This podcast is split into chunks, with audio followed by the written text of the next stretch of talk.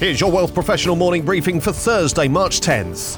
A new multi employer pension plan for incorporated physicians across Canada is expected to be available within a year. MD Financial Management and Scotiabank are currently developing the Medicus Pension Plan to offer a diversified risk and return retirement solution for medical professionals subject to the usual regulatory approvals. In 2019, an Environics research survey of Canadian physicians released by MD found that many had poor financial literacy, with 4 in 10 saying they have no time to learn about investing and planning for their retirement. The issue is particularly apparent among early year physicians. The firm's research also revealed that half of Canadian physicians aged 40 plus don't have a financial plan, 20% worry about making ends meet every month, and almost half were struggling to save for retirement.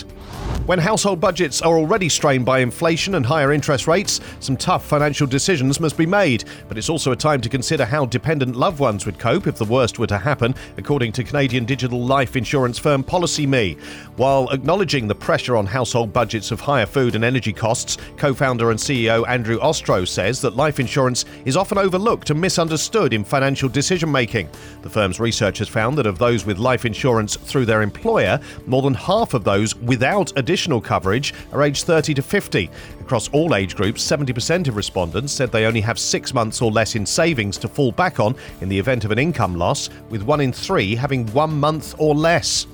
Sun Life Financial has launched a first of its kind hybrid advisory service to help Canadians reach their financial goals. Powered by a digital platform and a team of licensed advisors, Prosper by Sun Life allows Canadians to pick, prioritise, and track their objectives all in one location, with the option to speak with a licensed advisor by phone or video chat.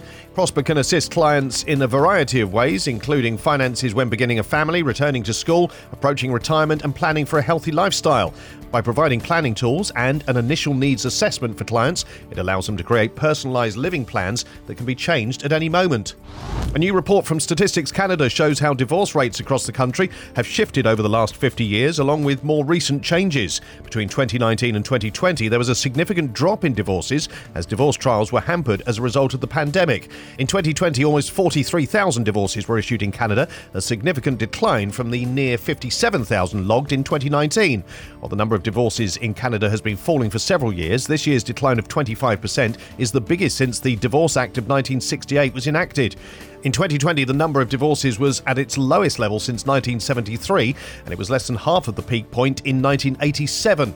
Following modifications to the Divorce Act, which shortened the minimum duration of separation required before being awarded a no fault divorce from three years to one year, almost 98,000 divorces were granted in that year. These stories in full at wealthprofessional.ca and in our newsletters. Plus, the CIO of NEI Investments plugs into a trillion dollar opportunity arising from the ESG awakening in infrastructure.